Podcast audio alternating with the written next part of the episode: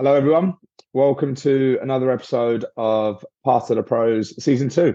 Uh, for those just tuning in, uh, this is a podcast series where I sit down with some of the most talented and successful execs in sports and entertainment, learning about their journey so far, the path to success, as well as career related industry topics as well. Today, I'm sat with Chad Cardinal, uh, the Senior Vice President of Strategy and Operations with the Aspire Group. Chad, thanks for joining us. Thanks a lot, Samir. Appreciate what you're doing to the podcast and eager for the opportunity to visit. Good stuff, man. So, kicking off with a question I always like to get these things kicked off with. And um, take us back to the earlier part of your career, Chad. Um, for those listening, um, give us the journey of how you've got to where you are today. Very good. Yeah. Uh, gosh, it's it's almost 20 years in now. My first job was my high school or my college athletic department. So I was holding cords for the radio department as we were broadcasting the game over the oh, air. Wow. And um, you know, setting up the field afterward or setting up the field before and tearing it down afterwards. And then the summers, I got an internship with minor league baseball team about two hours where I'm from in Minneapolis. So that was kind of my start in uh, in sport uh, in my college years. And you know, through those good experiences, I studied sport management and exercise science.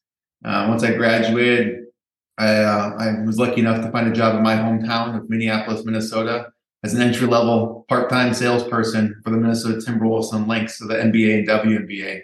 And so I spent about four years in that role as an individual performer. I was exposed to a lot of different areas of the business and uh, stayed on the revenue path for eight, nine years in, in leadership thereafter. And then the last seven or eight, I've been on the agency side of things with kind of a broad perspective of revenue and partnership based, but also exposure and oversight of strategy, analytics, and marketing as well. So, but it all started back um, holding cords as a radio uh, intern uh, for my college athletic department.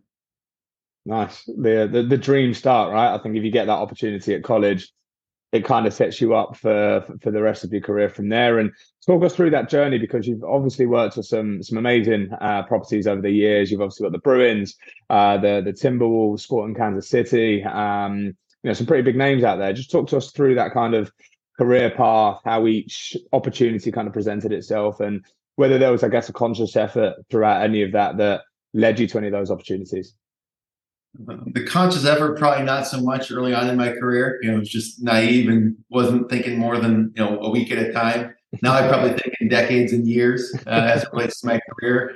I'm comfortable delaying gratification a lot more now in my upper 30s than i was probably in my early 20s um, but yeah i mean so i spent about four years with the, with the timberwolves and lynx and um, our senior director on the wolves side of things joined the mls league office and um, I had a good relationship with him, and we kept in touch. And uh, he was head of club services, and uh, he came to me one day and said, "There's an opportunity. Uh, there's three entry level manager positions in Major League Soccer. Would you be interested in exploring any of them?"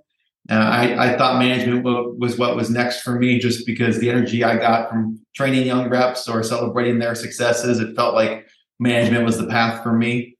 Um, and long story short, I had the opportunity to interview for those three jobs and was fortunate enough to land uh, in Kansas City and had a great um, couple years there. Experienced two different cultures uh, under two different leaderships, two different brands. We were Kansas City Wizards originally, playing at Community America Ballpark, which is a minor league baseball stadium.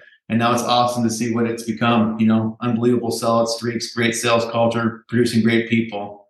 Um, I was actually referred to the Boston Bruins from a sales trainer we had at Sporting KC um, he recommended me. His name's Charlie Cheslagi, a famous sales trainer in America here. Uh, he recommended me to the Boston Bruins, and that was an opportunity to uh, oversee ticket sales for the, the hockey team and then um, the arena side of things. So the TD Garden. So tennis, gymnastics, circus, Disney on Ice, UFC. We kind of did it all. And I was fortunate my last two years to you know, earn the responsibility to do Celtics premium as well. So we, we were lucky. We had our plates full, but it was a great place to be in. Uh, Boston, what a sports town. Um, I never took for granted how, how, how um, great it was to be there. And then about uh, eight years ago, um, you know, I got a call from the Aspire Group to help build the West Coast um, through the sport man or through uh, the fan relationship management division, which is ticket sales, sponsorship, donation.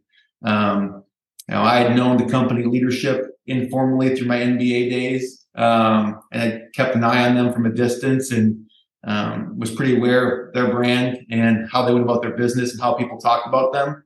Um, so I was eager at the right opportunity to join the Aspire Group, and you know, over the last eight years, been lucky enough to earn additional responsibilities and uh, join our HQ staff here today. So now we're fired up to be Play Playfly Aspire employees, and uh, we really like what we can offer, and we really like what uh, how we can do it too. Nice. I think that that that last component there that you just mentioned. What what has it been like joining a business like the Aspire Group? Um, you know, a sales director. You know, you'd you'd obviously done a good job and had the relevant experience to get there, but then working your way up all the way through to an SVP. You know, part of the leadership team, and then ultimately going through, um, you know, the recent event with with Playfly. Uh, how's that been for you? And you know, just kind of talk us through that that journey in a in an articulate way, but at the same time, you know, we, would love to learn a little more. Yeah, happily. Thanks for asking. I mean, I think part one of your question, I mean, what really opened my eyes to business was I went to business school. So my boss, as part of my annual performance review, recommended that I get an MBA. He did it, and I could see it directly from him how much he was improving almost week to week by it. And that was really inspiring to me. And I'd been thinking about business school for years, but you know, getting from 0% to 98% was pretty easy. Getting 99 to 100% was difficult. Um, but he got me there through his example and then um, what I was, you know, experiencing and seeing from him. So going to business school, I realized, hey, I can be really interested in things that are non-revenue. I'm interested in how what the strategy works. What's the analytics piece? How does the brand affect what we're doing? So that created great exposure to me because I was the only revenue person in my cohort. Everybody else, um, you know, I went to Pepperdine, uh, so our campus was in the Silicon Valley. It was a lot of tech. There was people from Instagram and Facebook. There was hospitality there. There was a lot of healthcare as well. But I was the only revenue person, so it was the first time in a long time, you know, being the minority in the room in terms of my skill set. Yeah. So that really broadened me out. Um, and luckily, the Aspire Group cares enough about people to be thinking about what's next in their career before they are. So they exposed me to a lot of different pieces of the business. So lucky for me, I'm spending probably two thirds of my time on revenue sides of the uh, commercial aspects, and probably a third of it on back of office stuff that supports the commercial side of things. Um, in terms of the recent acquisition, I mean, we are we are so happy for you know our founder, Dr. Bernie Mullin, and what he built. Um, I mean, we were named the best company to work for three years or three times, um, and that's you know in his example. And and in, going back to business school, a lot of the things that they taught us about organizational development, I already knew through my training with Bernie, which was really kind of satisfying to me. Um, but yeah, May 2nd, we closed the deal with uh, Playfly Sports to um, join them. Great company. We've had lots of fun, a lot of learning, a lot of talent that's doing a lot of cool things, a really unique value proposition that we're excited to hit the marketplace with, um, both on the professional and the collegiate, and even the high school level. So that's been fun. We're only 10 weeks in, so there's a lot of learning. Um, but those that um, are palms up and lean into the learning are really thriving. So it's been a lot of a lot of new, fun, good experiences, and I can't can't wait to see what it's gonna look like a year from now. Yeah, no doubt. I'd love to hear that, man. Like I said, it's aspirational for me to you know be able to to speak with people like yourself who are really living proof of kind of mm. owning their own professional development and you know not letting it kind of be dictated by others i think there's certainly a play in um, having that support having that leadership around you that can help guide you and help you get to where you want to get to maybe before you even think that you're ready right i think that's a, a huge huge part of development is you know throwing yourself in the deep end and, and learning to swim rather than kind of you know slowly um, paddling your way to to get there. Um, I think it's something that a, a lot of other people will be thinking about and, and can be and should be thinking about as well as how do they really kind of own that professional development piece and you know what are the kind of things that they need to do to, to get there so a question for you chad how do you think that i guess people similar to yourself or other individual individuals in the industry can identify those career goals and aspirations to help guide their own professional development journey? Yeah, great question. I'm so glad you brought it up. I mean, I think the thought that comes to my mind is that people expect too much of their employer as it relates to professional development, and they don't expect enough of themselves as it relates to their professional development. So own your professional development. I think if there's one thing I'd like people to learn from this conversation is own your professional development. Anything you get from your manager or your company, consider gravy. Now, that doesn't mean necessarily I need to go spend six figures and get an MBA from an Ivy League school. That can be, hey, I'm spending 20 minutes a night um, studying my craft, uh, listening to a podcast like this. I'm driving home instead of listening to sports radio. I'm listening to Samir's podcast because I know that that's developing me. That could be, hey, I'm out at a restaurant and I'm studying the waiter or waitress and understanding what he or she does service wise that I can then take back when I'm working games and events. So it's not inconveniencing yourself, but it's being intentional about yourself. And I think the biggest separator that compounds throughout years, Samir, is the people who put that five to 15 minutes in themselves day after day, week after week, month after month, year after year. When they're in their 10, 12, 15 years in their career, they are lapping people that are not doing that. Um, it's like interest, it just absolutely compounds. So, um, my encouragement to people is own your professional development. That means different things to different people. that means different things as you get exposure to different things and be grateful for anything you get from your company. Consider that added value.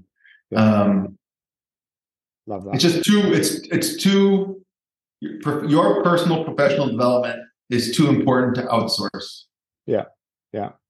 I think, I mean, I, I can speak to that very, very clearly, Chad. There's, you know, recent thing for me in terms of, you know, I'm always looking, doing different things and how can I better myself in, in everything that I'm doing and as everyone should be doing. And it's funny that you mentioned the, the example of, you know, listening to a podcast when you're on your drive home or your commute home. And one thing that I've always been, I don't say bad with, but I, I, love listening to music, right? So if I'm on the way to mm-hmm. work, on the way from work, I'm listening to a new album, I'm listening to my favorite artists, you know, new mix, whatever it might be. And something that I've recently realized is a lot of the time I'm just cycling through the same songs. Half of the time I'm barely even listening to the music. You know, I'm on my phone, I'm catching up on emails, I'm, you know, catching up on messages. And recently I've started listening to the um the SBJ uh, Abe Madkour podcast. Um yeah, sports Buzz, Buzzcast.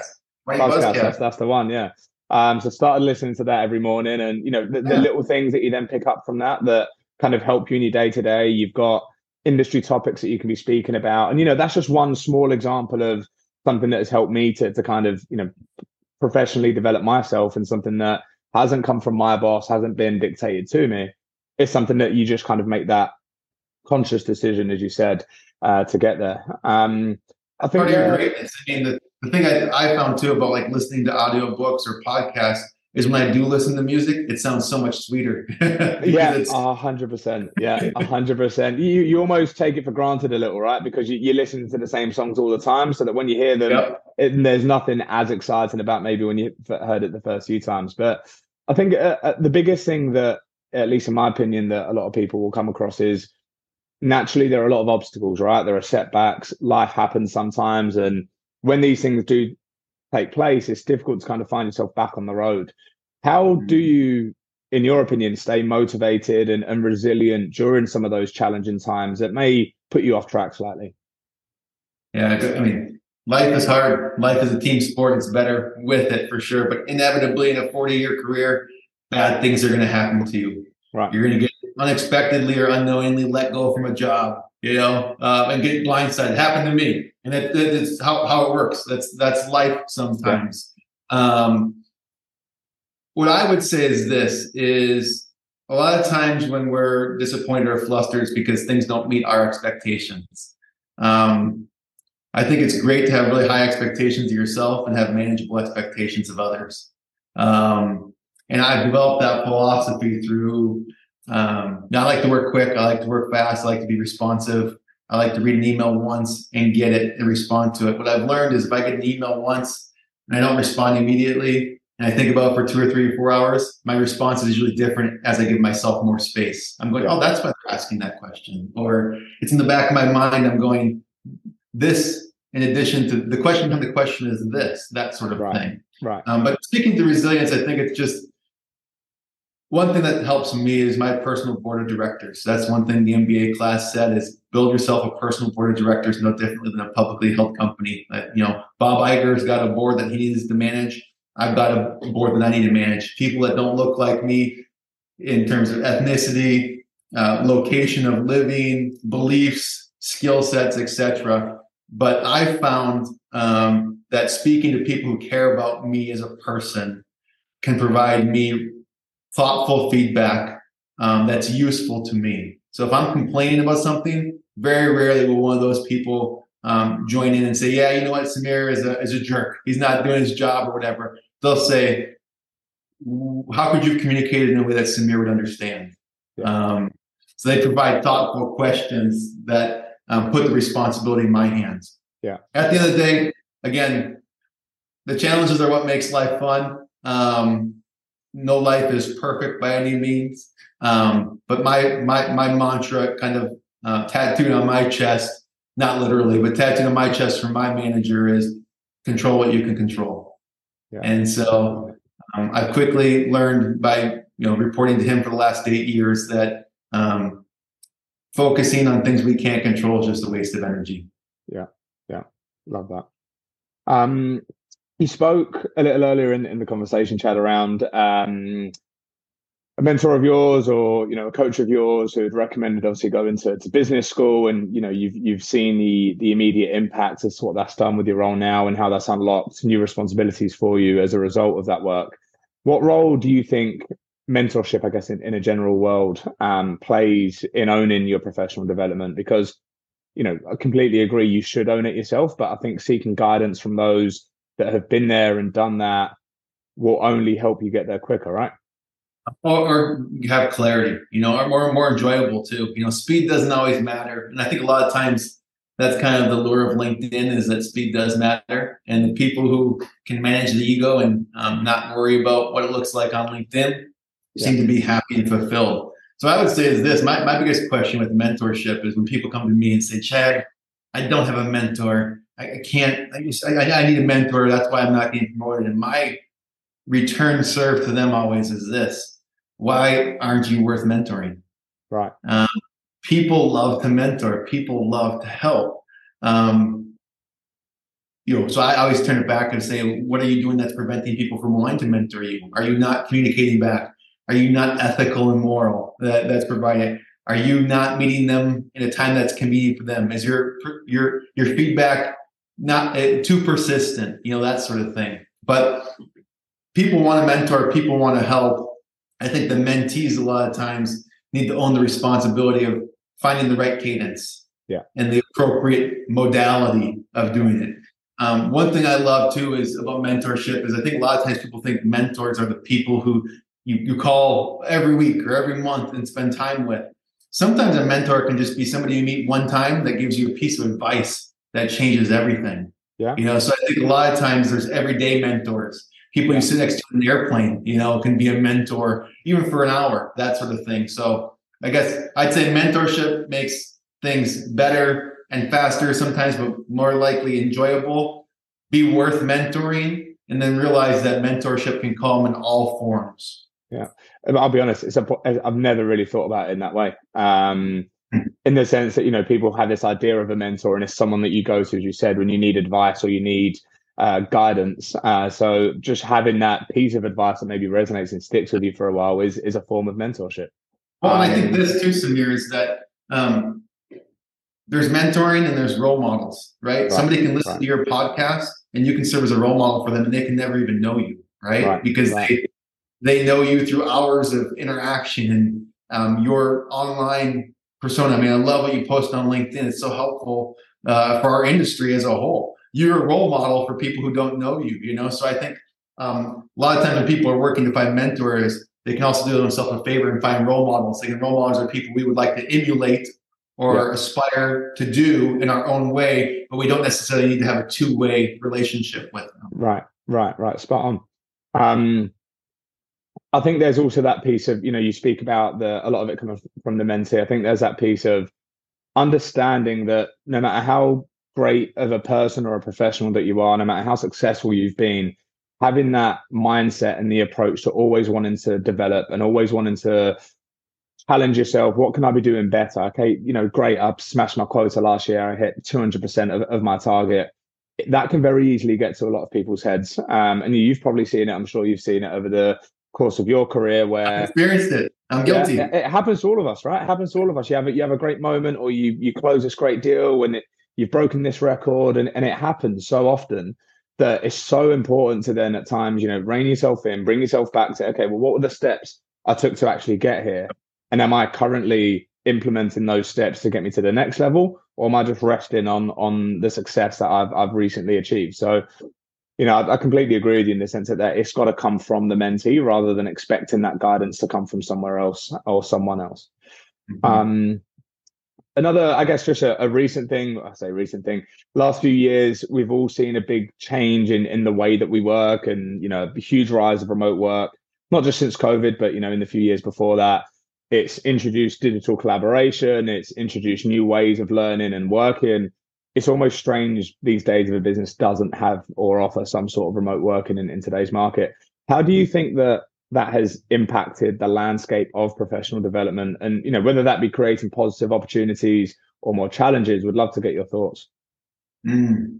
well, i think one of the biggest advantages from having a hybrid culture or, or, or work from home culture is save time on um, transportation, you know, right, transport, you know. um, so I think, you know, I've known some people who are don't work from home, but still take a half hour walk and they're listening to podcasts or they're repurposing that time and speaking with a mentor, reading a book, or printing off LinkedIn articles and reading them, that sort of thing. So I think, yeah. um, you know, I think one thing that you know our COO Craig Sloan at Playfly said is, you know, he took a different perspective when you know our, our company's a hybrid culture, so three days in the office, two days remote. As he said, he took a different philosophy, and he said, um, "We feel so passionate about having people in the office, at least part time, that's our fiduciary responsibility to right. entry level employees so you can see a role model you can see somebody who's had 20 years of experience you can develop a relationship with somebody you normally would not have over a water cooler over a lunch over a meeting over a hallway conversation yeah. um, so i mean the, his point was basically that the professional development happens better when there's some in-person work but in terms of a landscape you're right i mean as we talk to entry level individual performers uh, one of the first questions they ask is, you know, is there a work from home option or what, what's the policy on that? Um, yeah. I think one thing that we've seen too is that people that are in relationship building roles, so a lot of times revenue generators prefer at least a hybrid or at least a, or a full time option to work from home. Whereas um, those who support those who generate revenue, you know, and finance, HR roles, etc., much prefer the opportunity to work from home because um, their job can dictate it. So it's interesting. Um, I'm impressed with how the sports industry has changed. I remember reading an article, and actually in Sports Business Journal, um, uh, there's a gentleman uh, from SeatGeek who was a longtime executive in the NBA. He uh, it was like 2014 or something like that. He became a Sports Business Journal 40 under 40, and the, one of the questions was, um, "What's one thing the sports industry needs to do a better job of?" And this was 2014, I believe. He said be as good as the tech world is in working from home or hybrid working environments. And so he was he was eight years ahead of all of us, you know. Um, yeah. But the, the point was, you know, um, uh, it's important to evolve as the landscape changes, and those who lean in to change the best reap the most benefits. Right, right. Um, Chad, any final words of wisdom or advice that maybe you'd, you'd be looking to offer to those that you know are really looking to take charge of their professional development, are trying to give themselves a more conscious effort of of doing better for themselves?